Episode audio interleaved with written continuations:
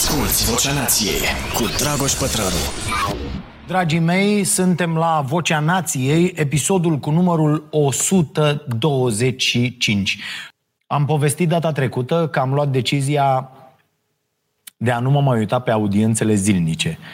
Și am fost inspirat în decizia asta de cartea lui Taleb, uh, Păcăliți de Hazard, din care am învățat nu, nu doar că uh, cifrele astea mi-au mărit ficatul, un lob al ficatului de vreo patru ori față de celălalt, uh, am învățat și că oricât am vrea noi să credem că suntem în stare să controlăm niște lucruri, suntem de fapt până la urmă la cheremul unor întâmplări pe care oricât am fi noi de raționali, nu le putem anticipa, cu atât mai puțin controla. Există foarte, foarte mult zgomot și uh, dacă observați, de vreo săptămână apare în fiecare ediție Starea Nației această precizare. Că e foarte mult zgomot în jurul nostru în fiecare zi și că la Starea Nației încercăm nu doar să înțelegem ceea ce se întâmplă și să punem întrebări, ci și să dăm la o parte din acest zgomot. Avem foarte mult zgomot în știri, avem foarte mult zgomot în uh, economie, în variațiile de pe bursă, avem zgomot în lucrurile care ni se întâmplă în viața personală. Iar fluctuațiile astea mici de peste zi, care par de o importanță colosală, nu înseamnă nimic, de fapt, dacă lărgești cadrul, dacă ai o perspectivă, ceea ce vă tot spun, de ansamblu asupra lucrurilor. Ei, și fix asta am decis eu să fac. Ideea e că dacă reușești să treci de acest zgomot, bineînțeles că trebuie să te educi și să înveți și cum să faci asta, o să vezi că lucrurile stau de fapt cu totul altfel. Așa că uh, sfatul autorului este, v-ați dat seama, să fim stoici, adică să contemplăm fenomenele care au loc în jurul nostru și să le acceptăm ca atare. Bineînțeles că asta nu înseamnă uh, să devenim niște oameni inerți și să, să picăm în capcana de a crede că nimic nu se află în puterea noastră. Nu. Înseamnă doar că trebuie să învățăm să acceptăm cu mai multă ușurință că unele lucruri n-au niciun motiv pentru care se întâmplă și oricât am fi noi de buni, uneori nu vom ieși câștigători într-o anumită situație. Că asta ne dorim cu toții, nu? Să avem succes și să fim câștigători și să fim siguri că asta ni se datorează. Ceea ce e fals.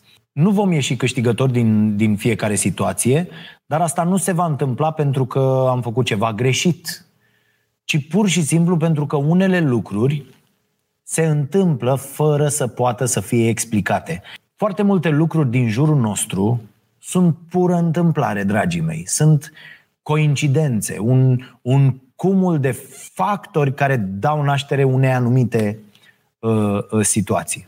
Cam asta înseamnă hazardul, nu? Lucruri pe care nu le putem explica pentru că, în realitate, nu au nicio explicație. Iar Taleb spune că suntem păcăliți de acest hazard pentru că noi, așa suntem noi făcuți, încercăm întotdeauna să găsim un sens în, în ce ni se întâmplă, să, să uh, învățăm ceva de acolo, să zicem asta se întâmplă pentru că am făcut nu știu ce, nu știu când, o prostie. Cu toate astea, foarte mulți oameni își pierd foarte mult timp și irosesc foarte multă energie pentru a da sens oricărei întâmplări oricât de mici. La naiba, foarte mulți oameni încă nu-și pot, încă nu-și pot începe ziua dacă nu s-au uitat pe ce spun astrele. La horoscop, oameni buni. Personal, iar aici nu mi-o luați numele de rău, dar eu cred că asta, să crezi ceea ce ți se spune la horoscop, unde se întâmplă câteodată să fie pare de normal că dacă zilnic asculți asta uh, și sunt niște lucruri generale care se spun acolo, în 17 zile din 30 o să aibă dreptate. Când, dacă spune de 30 de ori că azi o să ai noroc, în 7 zile o să ai noroc. Uh, deci personal, cred că dovadă mai mare de înapoiere nu există. Puteți să vă supărați pe mine, dar așa. Exemplul lebedei negre, care l-a și consacrat pe Taleb, e foarte frumos și simplu, pus în uh, context în următoarea idee. Indiferent de câte întâlniri ai cu lebedele albe, nu poți trage concluzia că toate lebedele sunt albe. Dar observarea unei singure lebede negre, cum le spune Taleb evenimentelor rare pe care uh, el le urmărește și pe care se bazează în uh, uh ce face el acolo în viața lui de trader. Uh, uh, așadar, uh, observarea unei singure lebede negre este suficientă ca să arate că teoria este greșită. Uh, teoria cu, cu lebedele albe. Aprofundați un pic asta, e, că e foarte interesant. Dacă vedem 100 de lebede albe, o să presupunem că toate lebedele sunt albe, nu? Pentru că așa funcționează mintea noastră. Și observăm felul în care lucrurile se întâmplă în jurul nostru și apoi tragem concluzia că există o regulă aplicabilă la nivel general. Scurtă paranteză aici, foarte scurtă, voi încerca să o țin. Se întâmplă cu dietele. Se întâmplă cu toate sfaturile pe care le primiți de la tot felul de oameni, unii dintre ei foarte bine intenționați, dar care vă pot face foarte mult rău. O să povestim despre asta mai mult în acest sezon la uh, uh, starea sănătății. Uh, e suficient să apară o singură lebădă neagră, să apară excepția, ca să strice, spuneam, toată teoria. De aia, nutriția, în opinia mea, mai nouă, nu poate fi decât personalizată pentru a da rezultate. Aici, de-aia și foarte uh, mulți oameni eșuează când vor să uh, slăbească, atunci când vor să uh, adopte un stil sănătos de uh, alimentație. Pentru că ne luăm după ce spune media.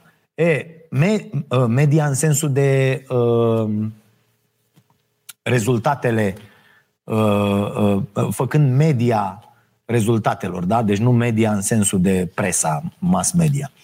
Uh, și în privința nutriției, e greșit să ții cont de medie. Adică, domne, în medie oamenii slăbesc dacă mănâncă nu știu ce, sau s-a demonstrat că nu. Nu e ok. De-aia ce spune uh, uh, Jason Fung, sau Feng, Fung, cred că e, uh, care a scris Secretele Corpului Uman, ă, ce spune el e foarte adevărat. Orice dietă funcționează până în momentul în care nicio dietă nu mai funcționează. E, în cazul ăsta, nu poți să mai cer sfatul cuiva și cred că nimeni n-ar trebui să aibă dreptul să dea sfaturi până nu ambele persoane au în față analize, ă, un jurnal în care ă, omul care cere sfatul și-a monitorizat tot ce a mâncat și a băut în două, trei săptămâni, chiar o lună, apoi să știi ce alergii există, să știi ce alimente funcționează mai bine și ce alimente nu funcționează. De exemplu, nu știu, uh, am constatat că pe mine uh, uh, conopida mă balonează, îmi place foarte mult, îmi place extraordinar de mult în toate formele, dar mă balonează ceva de desperiat. Deci Uh, da? rău, rău, rău. Și atunci, bă, nu o mai băga așa în toate alea. Deci trebuie să știi toate particularitățile. Bă, ce efecte îți provoacă fiecare aliment. Apoi trebuie să știi ce îți duce ție glicemia la cer, pentru că există niște spike-uri de-astea incredibile care produc niște dereglări fantastice de care noi nici nu știm în organism. E, și abia apoi, după toate astea, vii și ei măsuri. Iar exemplul ăsta cu nutriția, pe care îl închid aici pentru că e un subiect vast uh, uh, pe care îl vom uh, discuta separat, exemplul ăsta poate să fie transpus în multe alte situații, în foarte, foarte multe domenii. Ideea e că e mult mai ușor să arăți că o teorie e greșită decât să demonstrezi că e adevărată. Ați înțeles din, din ce am zis mai devreme. Așa că, spune Taleb, cel mai sănătos lucru pe care îl putem face e să presupunem întotdeauna că există posibilitatea ca teoriile noastre să fie greșite și să ne gândim ce se va întâmpla dacă e așa. Să ne gândim cum îmbunătățim sau cum schimbăm teoria. Că și asta e important. Foarte mulți oameni, mai fac o paranteză aici, foarte mulți oameni zic că, ă, domne, dar cu 5 ani când ai comentat nu știu ce, ai zis că nu știu ce. Bă, da, pentru că acum 5 ani n-aveam nici lecturile pe care le am acum, n-aveam nici experiența pe care o am acum, au mai trecut ă, niște lucruri peste fiecare dintre noi și te raportezi diferit. Asta înseamnă să evoluezi, nu să doar bou e consecvent. Revin. Știți că există acea teorie potrivit căreia evoluția înseamnă că doar cei mai puternici supraviețuiesc. Doar că în realitate, și asta e foarte mișto la această carte, ne oferă o grămadă de exemple, doar că în realitate, pe lângă cei puternici, vor exista întotdeauna și destui norocoși, care nu sunt cei mai puternici, dar care vor supraviețui și ei. Din noroc sau datorită hazardului. Și e un exemplu foarte fain în această carte despre tastatura pe care o avem acum, această tastatură QWERTY, da? Q-U-E-R-T-Y. O știți, așa se numește tastatura. Uh, uh, o avem pe toate uh, calculatoarele, laptopurile și așa. E, aparent, Uh, aparent nu e nimic special cu această tastatură. Nu e cea mai puternică, n-a fost creată cu gândul că ne va ușura scrisul, uh, nu este nicio regulă care să stea uh, la baza ei, doar că a devenit în timp standardul universal de scriere. E, tastatura asta, în această formă, există de la finalul anilor 1800 și, de fapt, există o regulă acolo. Ea a fost creată ca să împiedice blocarea mașinilor de scris. Da? Că ați văzut, nu știu dacă eu am uh, și în birou o mașină de scris la care am scris uh, la începuturile uh, carierei mele în jurnalism și se duc, explic pentru cei mai tineri, la mașina de scris apăsai eu așa și se ducea o chestie care apăsa pe o bandă și de pe banda aia se transmitea forma respectivă pe hârtie. E, dacă ar fi așezat altfel tastele, uh, uh, pentru că oamenii ajung să scrie foarte repede, s-ar fi uh, trecut astea unele peste altele și așa se întâmplă atunci când scrii foarte repede. E, este încă un exemplu al faptului că ne e teribil de greu să ne debarasăm de uh, uh, lucrurile cu care suntem obișnuiți. Taleb spune că e posibil să existe metode mult mai eficiente de scriere, dacă suntem prea leneși să ne gândim la ele, dacă deja avem o metodă care funcționează și cu care fiecare om, după ce pune mâna pe un calculator, se obișnuiește. Și așa se întâmplă, de fapt, cu cele mai multe dintre reguli. Nu e nimic natural în ele. Nu înseamnă că sunt cele mai bune metode prin care putem să facem ceva, ci doar cele care au ajuns, printr-un noroc, să fie implementate. O să ziceți poate că nu e adevărat, că în mai toate proiectele există oameni care stau, discută, dezbate, evaluează, uh, decid asupra lucrurilor pe care urmează să le implementeze. Da, așa e în multe cazuri. Dar oare nu tot de hazard ține uneori și componența echipei care ajunge să fie în camera în care se iau deciziile? Regulile pe care le avem acum nu sunt neapărat cele mai eficiente moduri prin care putem să facem ceva, ci pentru că regulile există deja și sunt cunoscute de toată lumea, sunt doar cele mai rapide moduri de a face ceva. Da? Mi s-a părut și asta o idee foarte bună de reținut din carte. Revenind un pic la povestea tastaturii, Ideea e că dacă ar fi să construim de la capăt un nou model de tastatură, fără să o cunoaștem pe cea de acu, e foarte importantă precizarea asta, fără să o cunoaștem pe cea de acu. Asculți Vocea Nației, disponibilă pe iTunes, Spotify, SoundCloud sau pe starea nației.ro la secțiunea podcast. Taleb spune că probabil n-am ajunge tot la această tastatură. Și e greu să precizăm când se vor întâmpla astfel de puncte critice în evoluția unui eveniment sau a unui produs. Apropo de puncte critice și tale face referire în carte, este cartea lui Gladwell, The Tipping Point, uh, uh, despre cum se și despre cum se răspundește o pandemie. Chiar dacă acea carte a apărut, nu știu, cred că eu am citit-o cu vreo 10, dacă nu chiar 15 ani. Nu cred că 15, dar 10 sigur. Uh, deci, uh, e vorba de acel punct care schimbă complet evoluția. Cei care au gândit tastatura asta nu s-au gândit la ce nivel va fi adoptată. Nu ne putem da seama dinainte, aici voiam să ajung, nu ne putem da seama dinainte ce, ce impact puternic va avea o idee sau un produs.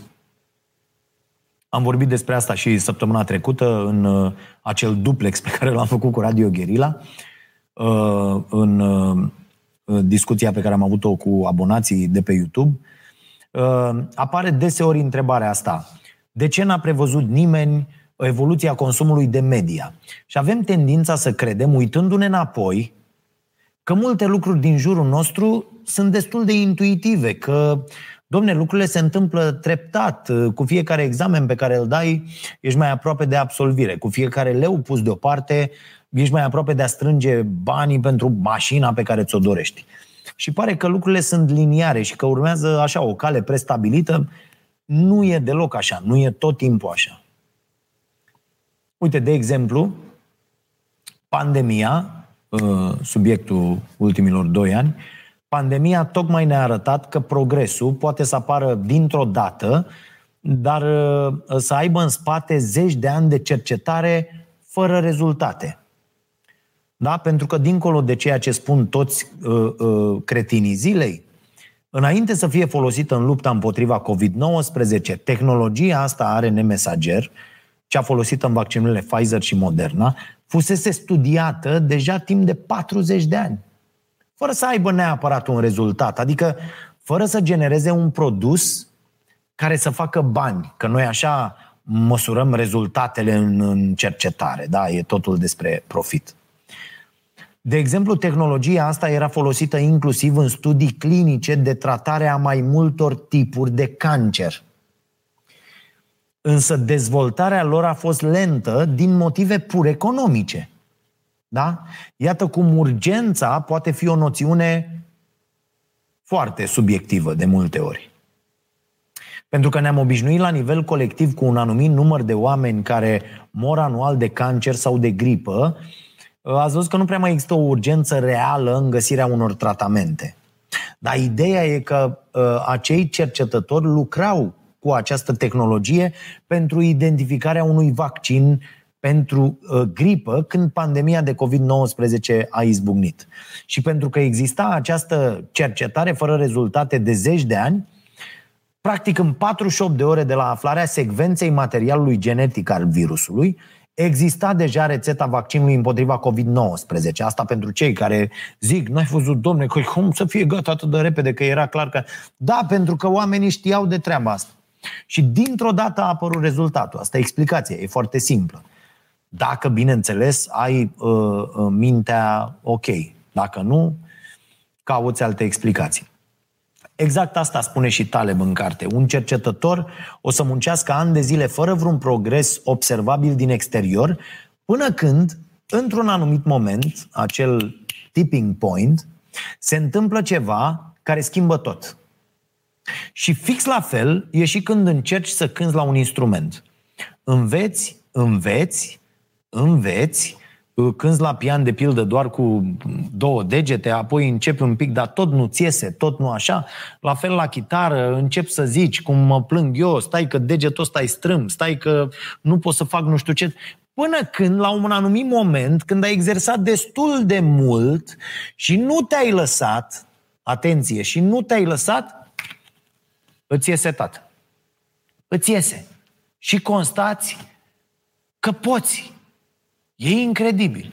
E problema este că foarte mulți, cei mai mulți dintre noi, renunță pe parcurs.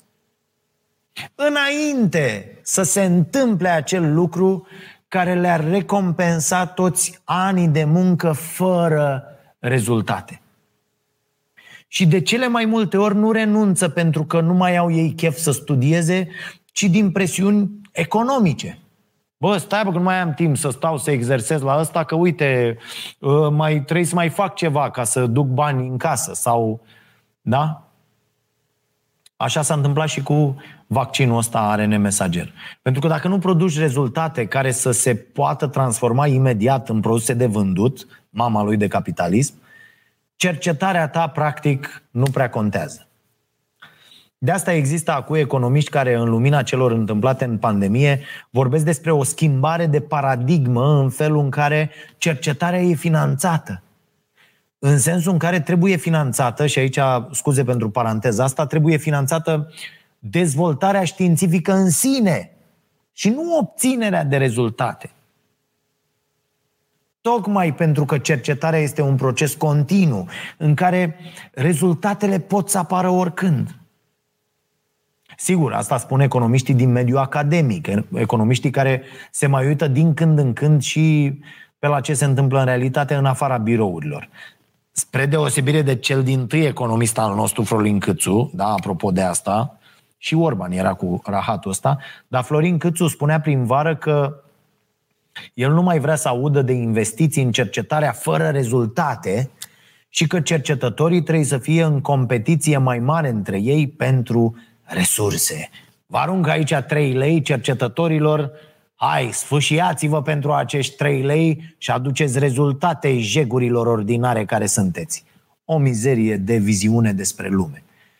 Iar Câțu spune asta într-o perioadă în care în lume se vorbea fix despre nevoia unei colaborări mai strânse între cercetători.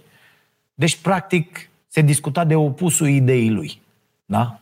Dar Câțu crede și acum că piața se poate regla singură fără intervenția statului în condițiile în care niciun mare economist din lume și niciun stat din lume civilizat nu mai acceptă că statul nu trebuie să se implice în uh, dezvoltarea dementă, a, în oprirea dezvoltării demente a acestui capitalism. Da?